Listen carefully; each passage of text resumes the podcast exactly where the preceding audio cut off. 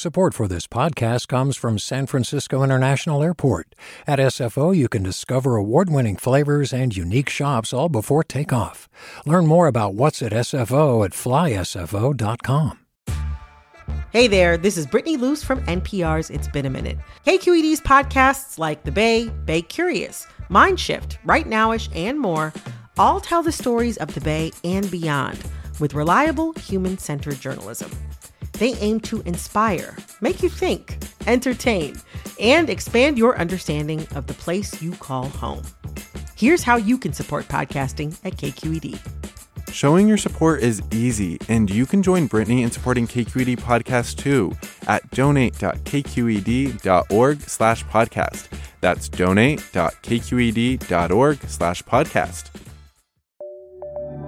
From KQED.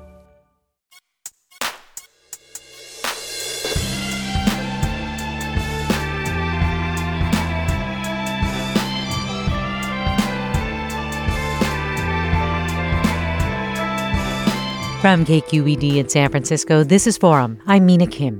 UCSF sociologist Gretchen Sisson is putting a spotlight on adoption from the perspective of the birth mother, whose experiences, she says, have often gone unexamined or predetermined by a cultural narrative that frames adoption as ultimately always positive for everyone. But what Sisson finds all too often are system failures, power imbalances, and even unaddressed traumas that not only challenge us to question what we think we know about our adoption system, but also to try harder to make the need for adoption more rare. Her new book is called Relinquished The Politics of Adoption and the Privilege of American Motherhood. Join us. Welcome to Forum. I'm Mina Kim. We often think of adoption as an unmitigated social good that simultaneously helps unsupported, underprepared birth mothers and couples with financial means who are longing for children. But UCSF sociologist Gretchen Sisson finds that this framing ignores the experiences of birth mothers who bear the often complicated and sometimes traumatic consequences of relinquishing an infant, and who nearly always have far less socioeconomic power and agency than adoptive parents. Sisson conducted more than 100 interviews with birth mothers over a decade to understand how they came to pursue adoption and the lasting impact it's had on them and their families. Her new book is called Relinquished, and Gretchen Sisson joins me now. Welcome to Forum. Thank you, Mina. So, Gretchen, how would you describe in a nutshell our cultural narrative around adoption? Our cultural narrative on adoption is really focused on adoption as family building. And we very much focus on the families that are formed by adoption, the desires of adoptive parents, um, the manifestation of those desires in the adoption adoptive family, the sanctity of that family, um, and we pay very little attention to the corresponding families that are separated by adoption. Um, I think that there are a number of cultural and political aims that are served by this focus on the adoptive family. Um, adoption has become the common ground in a lot of conversations on reproductive rights, on abortion. Mm. Um, we sort of frame adoption as this way of not imposing motherhood on women for whom abortion is denied, um, or as an alternative to families who can't conceive on their own by virtue of biology or circumstance. Um, and I think that allowing adoption to kind of become the panacea across all of these social issues allows us to only understand it as this beautiful force for social good without interrogating the inequities um, that are really underlying the separation of families. So it's one of those rare areas of bipartisan agreement, which I guess contributes to the fact that maybe it's not interrogated, to use your word. But it also sounds like this idea of it or understanding of it has been reinforced a lot in popular culture. In what ways? How have those messages been reinforced? Well, I think that we tell a lot of stories again about adoptive families, and there isn't really a model in our popular culture for what modern adoption looks like. So, most adoptions today are open, which means that there is some contact between the adoptive family, the adopted child, and their family of origin. Um, that can look like a, a range of things um, from just infrequent pictures, communications, to really engagement with the broader family on the part of the birth parent. Um, but we don't have a model for what this looks like in the cultural stories that we tell about adoption.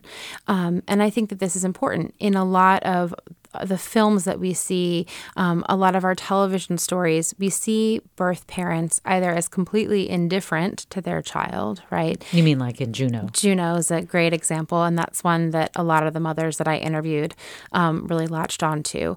Um, this idea of quite literally bicycling away after the adoption occurs.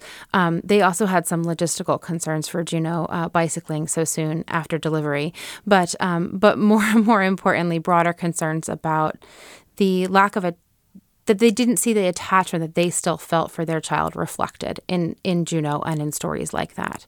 Um, none of these women relinquished their child because they did not want to have any part in the child's life going forward, because they didn't care for their child.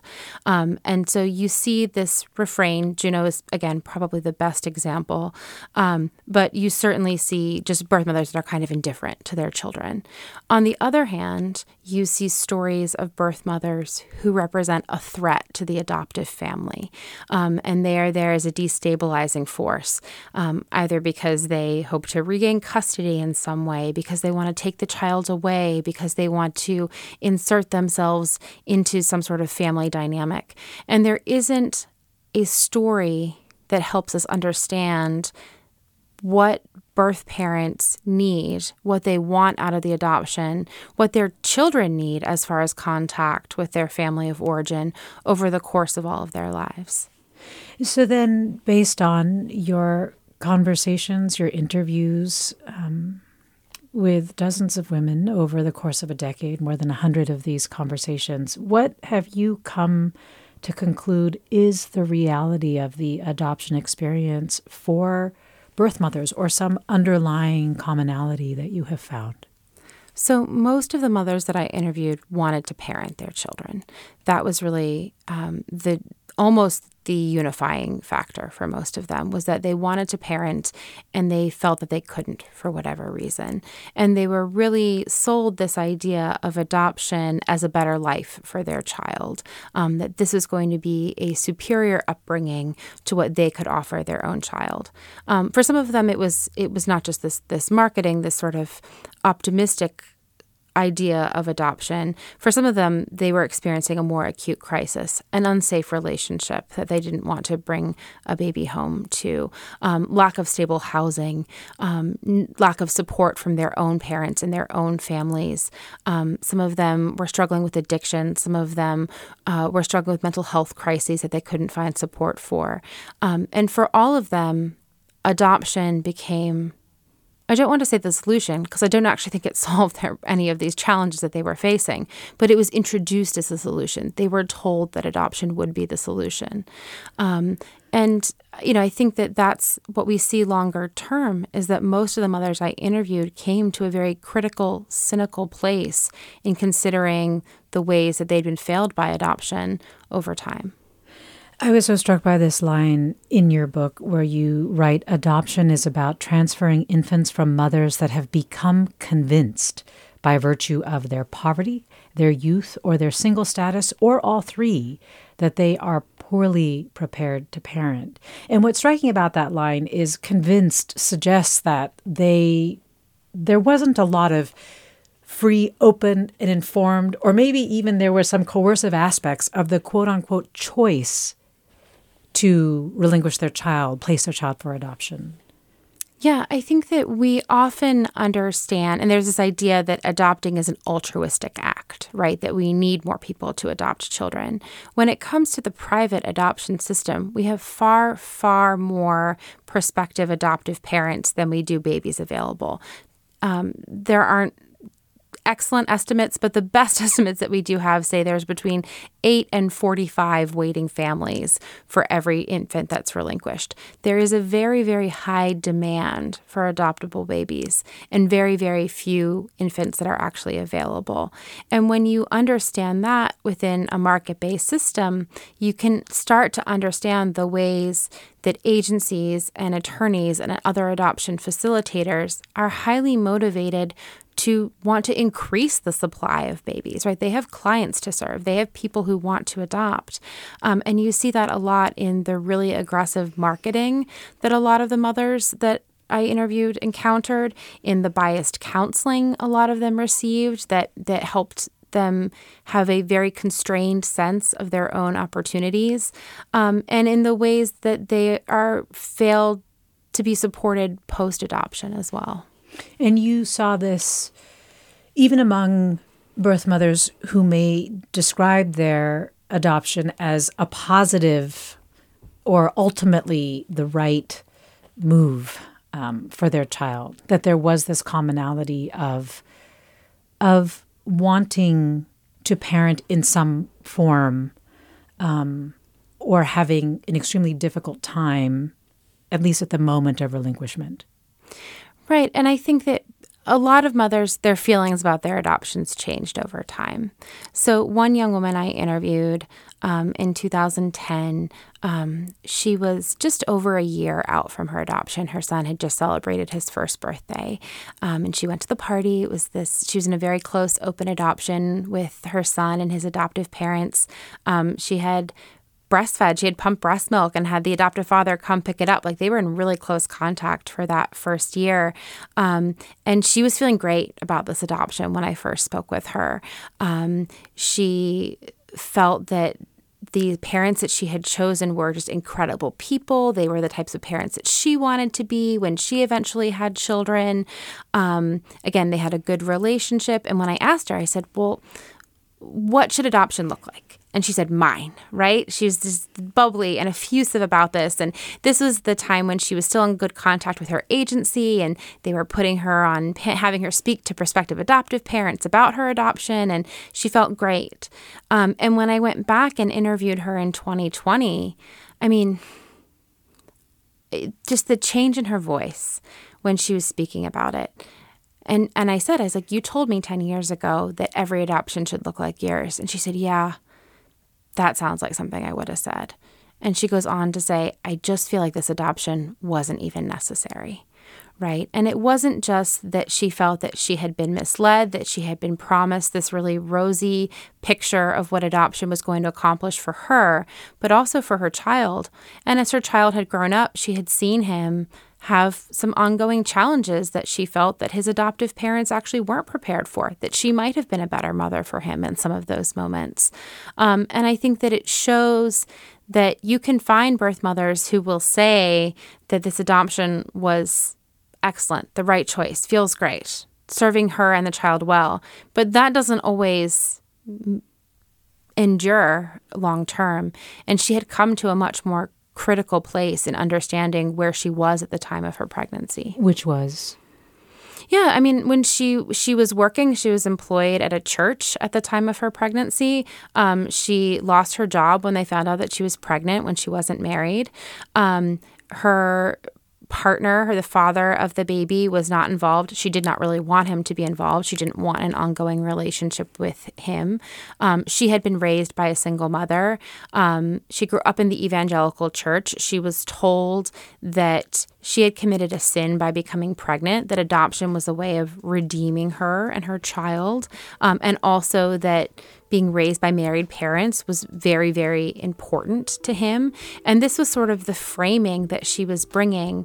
Um, and she also talked about having a lot of trauma growing up that she hadn't really processed that made her feel um, that she wasn't in a strong place to raise him. But nobody ever helped her with, with processing all of that at the time of the pregnancy. So, in crisis, bombarded by a lot of messages, and in that space, making a lifelong decision. Yes. We're talking with Gretchen Sisson about the realities of adoption from the perspective of birth mothers. Her new book is Relinquished. We'll have more with her and with you after the break. Stay with us. I'm Mina Kim.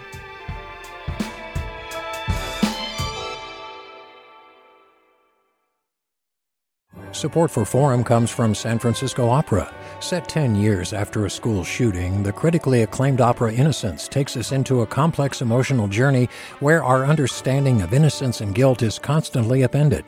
Kaija Saariaho's ethereal score collapses the past into the present as a community of survivors grapple with how to move forward. Don't miss the highly anticipated American premiere of Innocence, June 1st through 21st. Learn more at sfopera.com. We've all got those parts of our house where the internet just won't go. Well, if you had wall to wall Wi Fi from Xfinity, you could worry less about dead spots. Because with wall to wall Wi Fi from Xfinity, you get fast speeds, reliable connection in every room, and power for all of your devices, even when everyone's online. That's wall to wall Wi Fi only with Xfinity. Restrictions apply, not available in all areas, actual speeds vary. Welcome back to Forum. I'm Mina Kim. We're talking about adoption this hour and the experience of birth mothers with Gretchen Sisson, who's written a new book called Relinquished The Politics of Adoption and the Privilege of American Motherhood. And we want to invite you, our listeners, to join the conversation. Have you relinquished or, or placed an infant for adoption? Are you an adoptee? Are you seeking to adopt or pursuing a private adoption? What do you wish people understood better about adoption? What are you hearing about our adoption system from Gretchen this hour that you didn't realize or know? What would you like to ask? Dr. Sisson, you can email your comments and questions to forum at kqed.org. You can post them on our social channels at KQED Forum. You can give us a call 866 733 6786 866 733 6786 and this listener writes What percentage of all adoptions in a typical year are private domestic adoptions as opposed to international adoptions or adoptions from foster care? And I appreciate this question because you did make the decision to focus specifically on private domestic adoptions. I did, yes. Um, I actually wish that I could have a more specific answer to this question, but we don't have federal tracking for private domestic adoptions that specify infant adoption. Actually, the most common kind of adoption adoption in this country is step parent adoption, right? So if I'm raising children and I'm widowed or divorced and get remarried and my new spouse adopts my children, that's the most frequent kind of adoption that we see in this country. And that is a private adoption, which is obviously quite different than a domestic private adoption of infants.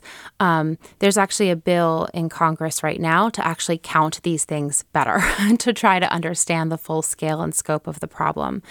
But as the adoptions that I'm looking at, which are private domestic adoption of infants, um, estimated about 18 to 22,000 per year.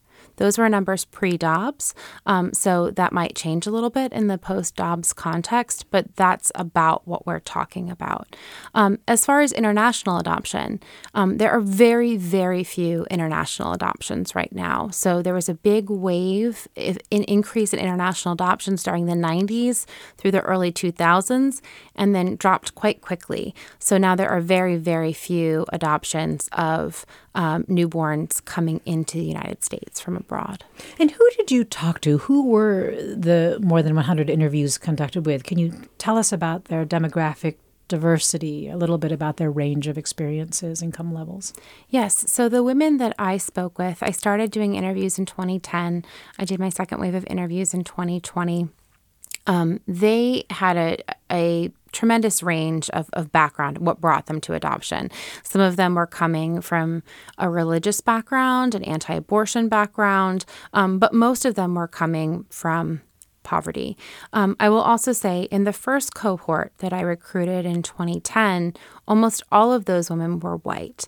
And that is actually fairly reflective of who has historically participated in private adoption. So, again, we don't have great numbers. As a researcher, I wish we did.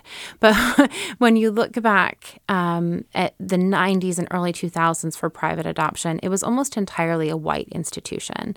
Women of color were not relinquishing their children for private adoption. And that's reflected in the 2010 sample. In the 2020 sample, I had a lot more women of color that I interviewed. And that is reflective of not just my recruiting, but a real change in who is is participating in private adoption. Um, so I also did some data collection, um, looking at just demographic data for over 8,000 adoptions, um, and it's still majority white mothers, um, but about 55%, whereas it was over 90% if you look back around 2000 or in the 90s. So we are seeing more and more women of color that are participating in private adoption now. And you see that reflected in the change of the women that I interviewed between 2010 and 2020. Yeah. And their adoptions took place between 2000 and 2020. You interviewed them between 2010 and 2020. You described them as lawyers, college students, psychologists, sex workers, hairstylists, a grocery store cashier, a photographer. So, a whole range of experiences, roles that they are playing in their lives, and so on. And you emphasize frequently and and importantly that if we wish to understand what adoption means today we must also listen to relinquishing mothers now. And i actually want to bring into the conversation a participant in your research serena chacon who lives in northern california. Serena thanks so much for being with us Thank you for having me. So, uh, tell us your story. What was happening for you when you learned you were pregnant? Um, so I learned that I was pregnant when I just barely turned 21, and um, I wasn't with the, my partner, the father at the time. Um, and you know, I, I, was a student. I was going to school. Um, I was living with family, and I didn't really have the means to support myself. And I didn't feel like at the time I had the means to support baby. Um, and that was reinforced um, by pe- I was influenced by my mother to um, explore the option of adoption, um, and so I did. And in my third trimester, I found a family um, through a family friend, and they adopted my baby. How was the message that you should consider adoption reinforced by your mother? Oh, that's such a complex question. But um, so she was a teenage. She was a teenage mother to herself. She got pregnant the first time she had intercourse at 15, and she had my sister. And she did not want to be. She did not want to have a child. And this was, you know, in the 70s. Um, and so my grandparents forced her to keep the baby. And so she reinforced that to me, like, you know, when I, I wish I had the opportunity to to to give my baby up for adoption. That's what she would tell me because I really think that she would have a better life. It was always about having a better life, hmm. providing a better life for my sister. Um, but she wasn't able to. She was forced to keep her baby. And so I think she was trying to help me. And I believe she, she was coming from a good place. But like things like that, or don't become another statistic, you know, and, and that meant don't become another woman pregnant, single, living off of the welfare system, right? Um, and that was reinforced my whole life. Don't become a statistic. Don't become a statistic. And so when I got pregnant at 21, I could barely afford to provide for myself. You know, I was young, I was going to school, I had a job at the community college that I was attending, and I didn't really have the resources or the means or the support to raise a baby. And so you, as you say, went online, you found adoptive parents that you really liked, and you decided to place your son for adoption. How long did you have him after he was born? I understand that your experience of delivery was extremely difficult. Oh yeah, it was horrible. Um, so I actually didn't go online to find them. They found me. So my attorney was my uncle, and my uncle contacted my parents um, and asked if they could actually adopt my nephew. And my parents said no, but we have Serena here who's pregnant, and she is considering adoption. And so oh, wow. he, my uncle, introduced me to the adoptive family. Um, Thanks for clarifying. And, I, I just had that in my notes, oh, probably incorrectly. Yeah. So yeah. So then, then what happened? When was Elias born? So, yeah. So he was born on January 29th, 2007, um, at Kaiser Morris Hospital, and I did not have my baby in the delivery room. Um, I was treated very poorly. I didn't get to hold him. I didn't hold him on my chest. Um, I wasn't allowed to bond with him. Um, and uh, I asked for my mother to stay in the room with me, like the post delivery room with me, and they wouldn't allow her. They made her leave. Um, and then the next morning, I found out that they'd given the adopted parents a room down the hallways from mine for them to bond with the baby. Um, and I held him for maybe five or 10 minutes, and then I left the hospital without him. And I didn't see him again until he was two. What effect did that have on you? When did you realize that you actually wanted your baby back? Seven days after I placed. And what were you Yeah. told? I was told that I couldn't I couldn't get him. I couldn't I could not take him back. I could not um, get him from the parents because that would be a breach of contract.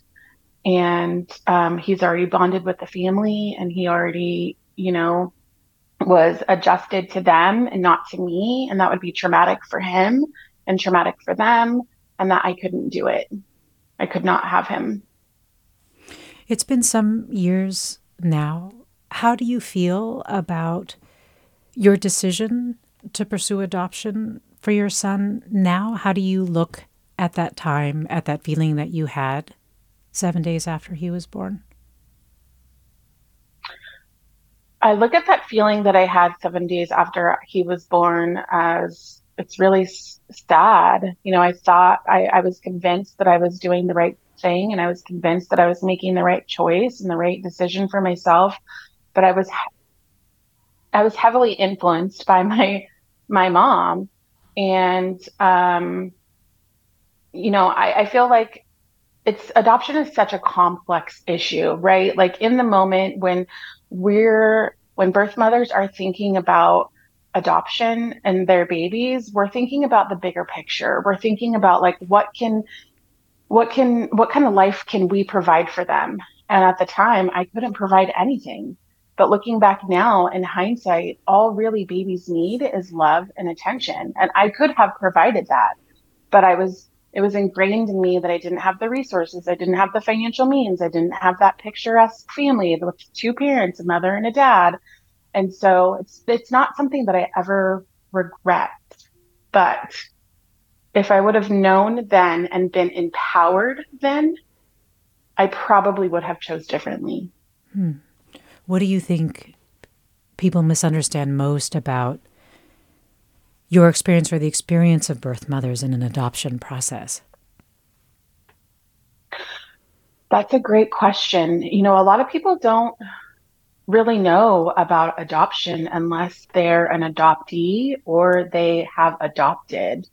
Um, there is a lack of education around the adoption world. And so I think what I really want people to know is it's not a one size fits all, and it's not a means to escape or replace abortion. Um, for me, abortion was not an option that I just did not want to have an abortion. So, but I also wasn't prepared to have a baby. And so adoption, I felt like was the only option. But if I would have been empowered and had the resources, you know, it takes, they say it takes a village to raise a child. And I just feel like if I would have had a village surrounding me to help me, um, mother and parent and build me up and I would have been able to succeed probably. And so I feel like there isn't enough education. Um, birth mothers, I feel sometimes are preyed upon, you know, of, of the system. Adoption is a $25 billion industry. Like, and who profits from that? The adoptive parents, not the birth mom, and sometimes not even the kid. It's never the birth mom. The birth mom never, she's giving something and she's getting nothing in return. And I feel like this, it's like a transaction. And then she's left with this ambiguous lo- or ambiguous loss. You know, I have a lot of grief that surrounds my adoption. And, um, it's not talked about enough, I don't feel like. And so that's why I really appreciate Gretchen's work because she has explored over, um, you know, a decade. A lot of the stories sound like mine. I'm not the only one. And so that I, f- I really appreciate Gretchen's work to open this conversation and um, provide a voice for us, birth mothers and birth parents. Well, Serena, I really appreciate you coming on to share your story. Thank you so much. Thank you for having me. Serena Chacon is a birth mother based in Northern California. We're also talking with Dr. Gretchen Sisson of UCSF, a qualitative sociologist studying abortion and adoption at Advancing New Standards in Reproductive Health in the Department of Obstetrics, Gynecology, and Reproductive Sciences at UC San Francisco. You, our listeners, are joining the conversation with your questions, comments, experiences, stories. The email address is forum at kqed.org. Our social channels are at KQED Forum on X, on Instagram, on our digital community on Discord, as well as other channels. You can call us at 866 733 6786. And this listener writes, some adoptees carry that loss of their birth mothers their whole lives, affecting their relationships for years to come. It's a deep seated trauma that's difficult to resolve. Let me go to caller Bonnie in San Rafael. Bonnie, you're on. Hi. Thanks for taking my call. I um, relinquished my child when I was 16 years old, and I wanted to just comment, and I hope that this is addressed in the book, which I'm looking forward to reading just how it impacted me as a future mother. So I didn't have my next child until I was 30, and I had four kids subsequently. Um, but until I kind of got some therapy around the loss, and I, I really had this idea that because I was told at the time over and over again that you're unfit to be the mother of this child, and it would be so selfish of you to keep him, even though you want to. Um, hmm. that there's someone else out there who can do a good job at this, and you cannot. That that was in my psyche in a really strong way when I was raising my other kids, and um, I, I had a lot of shame that I had to get through from the experience, and yes, I'm curious if other birth moms go through that. And then the second comment I had, and if your author um, wants to talk about this or does in the book, is that when I talk about adoption to friends or other family members, um, my son and I reunited when he turned 18. I found him because it had been a closed adoption mm-hmm. and found out that the fit had not been good and that he had run away from home when he was 12 and that he didn't really have a relationship with family. Hmm. And so he'd just been absorbed into my life. So when people ask me, like, how many kids you have, I say five. He calls me mom. And his birth parents, eventually, when they found out that he had reunited with me, said that he had to choose hmm. either to ever talk to them again or, or me. And he chose me. What I find is that that conversation is really shocking to people. And um especially if they have adoption in their lives like this is almost like the worst fear right? If you adopt a child that then they ultimately make that choice later in life. And um so i guess it's just kind of a delicate subject that any advice on how to kind of broach it because i'm always like this won't happen you know this is very rare and mm. and at the same time like I, I told you people like I should have kept it. Like you know, you know I well, knew, I knew, I knew, and and yet um, uh, it, it just didn't work that way. So, and any questions that you have for me, I'm happy to answer because, like I said, I did get a lot of therapy around this now, and it's a really beautiful, beautiful thing that's been able to make him in my life again and part of our family. So yeah, well, thank you, Bonnie. What an incredible story, um, and also Gretchen. Bonnie was saying, is this something that you found? And it, of course, it absolutely is this messaging of fitness as being a very strong, a, a, a very strong message that is internalized. Yes. I mean, I think the question of um, this deservedness of parents. So many birth mothers are told not just that they're an unworthy parent, but that they are a better parent by relinquishing their children. That that's what makes them worthy. Um, and I and I did see that play out um, for a lot of my participants who had children down the line. We'll have more with Gretchen Sisson after the break. Stay with us. I'm Mina Kim.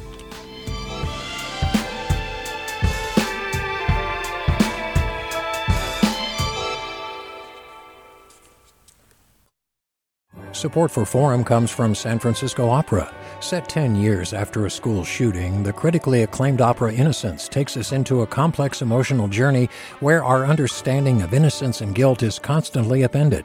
Kaija Saariaho's ethereal score collapses the past into the present as a community of survivors grapple with how to move forward. Don't miss the highly anticipated American premiere of Innocence, June 1st through 21st. Learn more at sfopera.com.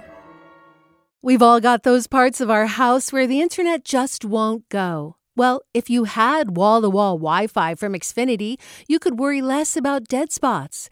Because with wall to wall Wi Fi from Xfinity, you get fast speeds, reliable connection in every room, and power for all of your devices, even when everyone's online. That's wall to wall Wi Fi only with Xfinity. Restrictions apply, not available in all areas, actual speeds vary.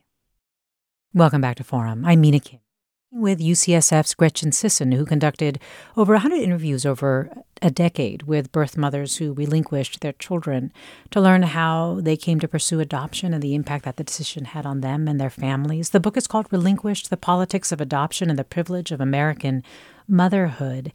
And you, our listeners, are joining the conversation. If you have relinquished or placed an infant for adoption, there is a lot of terminology, and, and we will try to reflect hopefully your preferred terminology for the experience. Um, but if that is one that you've had, let us know if you'd like. If you're an adoptee, what your experience has been like. If you're seeking to adopt or are adoptive parents, what that experience has been like for you as well. What do you wish people understood better about adoption? What would you like to ask or tell Gretchen Sisson? What are you hearing about our adoption system that is new to you? Our social channels at KQED Forum, our email address forum at kqed.org, our phone number 866-733-6786, 866-733-6786. This listener writes, I have adopted cousins, and I always wondered what made their mothers give them up. Being from the baby boomer generation, there was no such thing as open adoption, so there was no way to know if the mothers wanted to be part of their lives. I always wondered about why mothers gave the children up. Again, this is um, language that is being brought into the conversation. And if the typical reasons we heard were genuine and not a reflection of a lack of support for women in less than ideal circumstances. Vicky writes, I relinquished a child when I was 16. I have known him since he was 19. It was the best of all possible closed adoption scenarios. Nevertheless, being relinquished is a wound to a child no less impactful than to relinquishing birth mothers. It designed our whole lives, and neither of us had agency. I'm wondering if you can explain what open adoption and closed adoption means. And uh, knowing and understanding from your book that open adoption actually means many things. Yes. Um, so I was glad the one listener brought up um, the the baby boomer generation um, in in adoption communities. Um, that time from the end of World War II until 1973, with the decision in Roe v. Wade, um, is called the baby scoop era frequently um, because it was a time of very intense, very coercive adoptions. Um, and that was the time that you would see young women um, and they were almost always girls and, and, young women being sent away to maternity homes by their families to deliver babies in secret. Um, and they had really no control. They were not picking out the parents. They did not know where their children went. Um, they were often not even allowed to hold their child. Um, Ann Fessler has a really excellent book called The Girls Who Went Away that really documents this kind of era of adoption history that I think is really important. Um, and those were fully closed adoptions. Um, starting in the late 70s, 80s, through the 90s, um, you have sort of this introduction of openness, some degree of openness in adoption. And this was a time when domestic adoption numbers were plummeting as soon as abortion access became more accessible. Um, and openness was a way of making adoption more comfortable for some women that were in this position. Um, and that openness has increased. And today, over 90% of adoptions have some degree of openness to them. But what that means is any number of things. And so I would hear from mothers who'd be like, Yeah, my adoption is open. And the adoption agency sends me pictures twice a year of my kid. And they're going to do that until he turns five. And, and then that's it. That's my open adoption. Right. And on the other end of the spectrum, I spoke with some mothers who, you know, were babysitting their children for long weekends for the adoptive parents, um, were going on family vacations with the extended extended family. Um, and then in between, mothers who, you know, were going to soccer games and ballet recitals um, and kind of showing up in some way, or for, for families that were long distance, doing Zoom hangouts. Um, for a number of mothers who had older children, it was a big um, it was a big milestone when their children got their own phones around 13, 14 years old, and they could text their child could text them directly.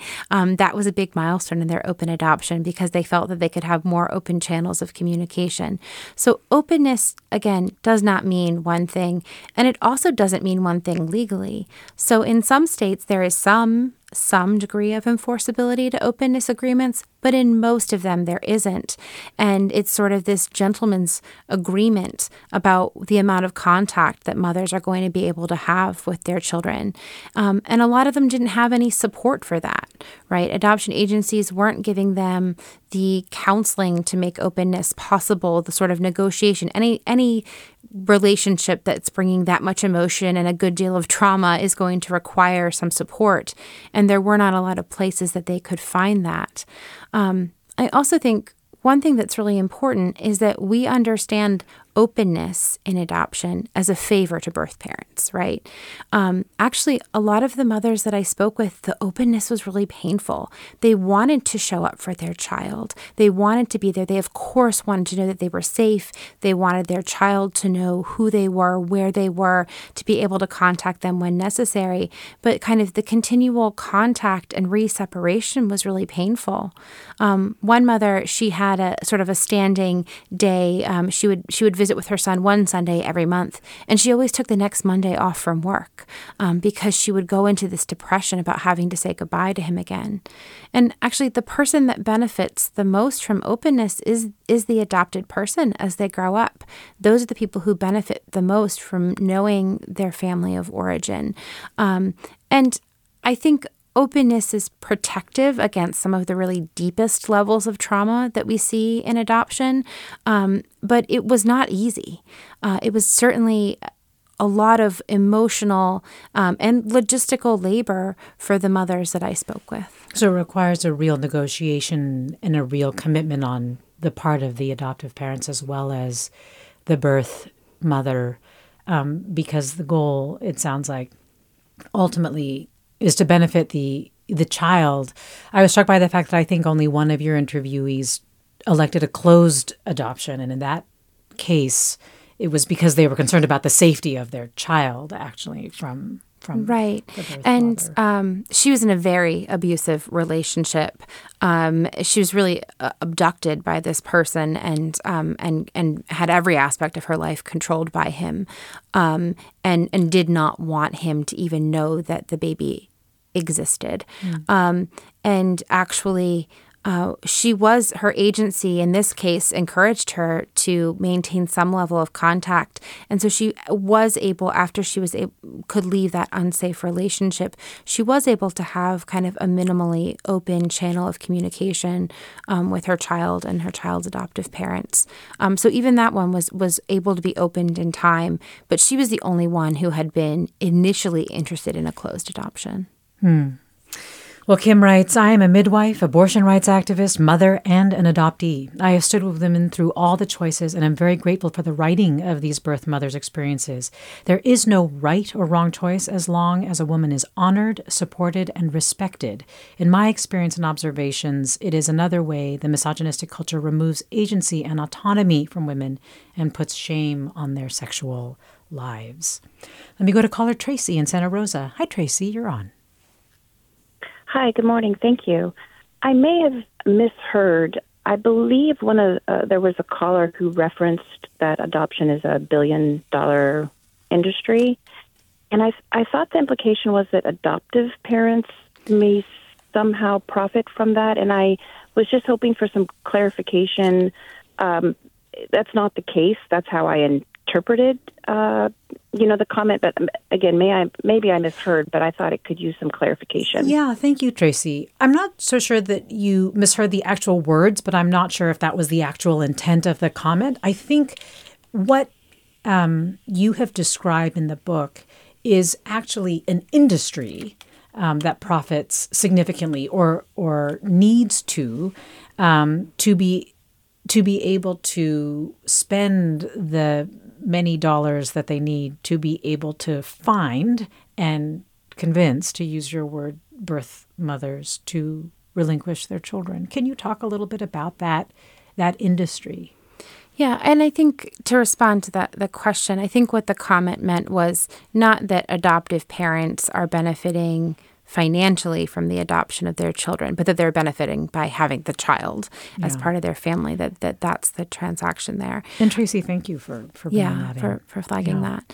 Um, I mean, there is a huge amount of money that goes into adoption, um, and I think a lot of people believe that the expense of adoption is rooted in legal fees or in support for birth parents during their pregnancies. Very few of the mothers I interviewed had any any level of financial support from the agencies during their pregnancies. Um, the exception is if they were unhoused, they would often get housing. But that ends up being a double edged sword because some agencies would then tell them after they gave birth, if they were having second thoughts, that they would have to reimburse the agency um, for the cost of their housing or that they'd be charged with fraud for accepting housing during their pregnancies. But most mothers just did not have any level of financial support from the agencies. Um, and I, I, think that that is a really important um, important myth that is that is out there that is worth countering. But this gets back to the biggest expense for most agencies when you look at their tax filings is in marketing, is in advertising, right? Because again, you have a high demand for babies and you have very few babies available. And agencies will be, you know, geofencing abortion clinics so that if you go to a Planned Parenthood, you might start getting ads on your phone for adoption agencies, methadone clinics, um, places for food assistance, public hospitals. Um, these types of places um, are going to be targeted for advertising from, from agencies and attorneys, and in many cases, unlicensed adoption facilitators. Um, a huge amount of money goes into this, um, far more than goes into actually supporting pregnant people. What are the marketing moves that require so much money? It it sounds yeah. quite quite targeted. It's very targeted. Um, yeah, the the geofencing that I mentioned is. Um, it's hard to gauge like how much these private companies are actually spending on any of these things, but it's it's meaningful. There's also more money. This is probably more effective use of their money is is virtual geofencing. So if you're doing um, if you're visiting certain URLs, um, or if you're searching keywords like um, you know help for single moms in California, or I'm pregnant and I need help in in California or Los Angeles or wherever, um, you're going to start getting targeted ads from agencies on those search terms, and you can see that a lot of agencies, especially for-profit agencies, are specifically buying terms that don't have anything to do with adoption. They're just terms that suggest that you are pregnant and need help. and I think that that is really key. Um, prospective adoptive parents also spend a lot of money on um, their own profiles, their own websites, their own search engine optimization. Um, they you know, there's a lot of courses out there for prospective adoptive parents on how they can maximize um, hits to their adoption profile and, and going viral in some way, you know. And I think that um, there that's a huge expenditure. Not to mention the public resources that go into um, the adoption tax credits, to public funding for crisis pregnancy centers that are often partnered with adoption agencies. Um, you know, all of these ways that that private money, philanthropic money, and public money go into funding and, and holding up this system of private adoption. Susan writes I work therapeutically with an older woman who was coerced by her mother to give up her fetus because it would give her family shame. The religious adoption agency assured her that they would find a family that accommodated her ideals. This never occurred. When she found her adult child many years later, she learned that the family was terribly abusive. She and her adult child have spent years working through the wounds on both sides. Noelle on Discord writes, My mom in law has is an adoptee, and it took many years to find her birth parents. Adoptees have lobbied for open birth records. It sounds like this also opened our society to the concept of open adoption and that it would get rid of the shame and secrecy around adoption. But it sounds like open adoption is not that panacea. How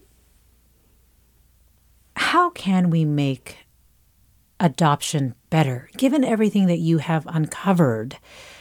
I imagine you must have strong feelings about about the system. And again, let me remind listeners we're talking about adoption, and you are listening to Forum. I'm Mina Kim. How and what have you heard from birth mothers about ways that it could be better? Um, a lot of birth mothers, well, and I and to start, I should be clear that a lot of activism and advocacy that happens in the adoption space is driven by adopted people rather than birth parents. Um, and so, a lot of times when birth parents are interested in becoming more engaged in advocacy or policy on this issue, they are following the lead of adopted people. Um, and accordingly, a lot of the policy change that we've seen um, has been about what that, that listener just mentioned, which was open access to birth certificates. Um, and we're finally getting there. We're seeing a few key states, um, Vermont, South Dakota, are really working on clean bills to allow adopted people access to their original birth certificates. I believe California has one that's coming up this session Um, so a lot of advocacy has been rooted in sort of if an adoption has already occurred, right? What do we want that to look like for the adoptee? And I think that that's really important. Um, I also think there, well, there are also some bills, I should say, that are federal bills. Um, there was one in California last year to limit some of this marketing for unlicensed adoption facilitators. Um, there's now a federal bill that's sort of the same thing nationwide. Um, I think that there is some utility in considering what those look like um, and how we can um, limit the scope of some of this outreach and just recalibrate how we are understanding adoption. But the policy changes that I am most interested in are actually rooted in how we are supporting families in the first place so that pregnant people aren't ending up in this position of making a constrained choice, of having adoption be their lifeline. What does that look like to actually empower people, to make sure that they have the resources, the support, the safe communities that they need to really take care of their children, to feel like they are making an informed decision when it comes to that point. Um, and the good thing is that this will benefit far, far more people than the families that are are impacted by adoption or could potentially be impacted by adoption, because there are millions of American families that are living in poverty that are facing these same challenges and these same compromises, and the policies that will act as family preservation policies that will keep families together, that will ensure that pregnant women are in a position of empowered choice at the time, they're also going to benefit all of these families that are in a vulnerable place. Well, let me go to caller Jean and Hollister. Jean, thanks for waiting. You're on. Hi. I have kind of an unusual and very happy adoption story. Back in 1978, when I was uh, 30 and had just gotten married, I went to see my best friend Annie, who lived on the south coast of Big Sur, single mom, managing a, a two and a half year old. She'd had um, two abortions previously. The pregnancy was the result of a one night stand. I went down to see her. I walked in one day and she said, You can say no if you want to, lead into many conversations, but I think I'm pregnant. Will you take the baby? And that is my son, Nathaniel, who is now 45 years old. He calls me mom. He calls her bio mom. We are all one family together. We lived in the same house when he was born. I was there at his birth. He was always my kid. She was always clear he was my kid. Hmm. Um, and yet I was always very clear that the family is a bigger family now. They lived. We both lived in different states during the kids growing up, and then as adults, we've all come back uh, to Hollister. Well, Jean, I, I, so appreciate your story, and I'm so sorry we're at the end of the hour, but I think it really touches on something bigger, which is there are things, the structural changes that are needed, but before maybe they come to pass, Gretchen, that I think can be done if this instance of adoption occurs. I think this story is a good reflection of thinking more creatively about what it means to create connection and care for children broadly. And that to me is really exciting. Gretchen Sisson, the book is relinquished. My thanks to Caroline Smith for producing today's segment, and as always to our listeners. This is Forum. I'm Mina Kim. Funds for the production of KQED's Forum are provided by the John S. and James L. Knight Foundation, the Generosity Foundation, the Germanacos Foundation, and the Heising Simons Foundation. Support for Forum comes from San Francisco Opera. Set 10 years after a school shooting, the critically acclaimed opera Innocence takes us into a complex emotional journey where our understanding of innocence and guilt is constantly upended.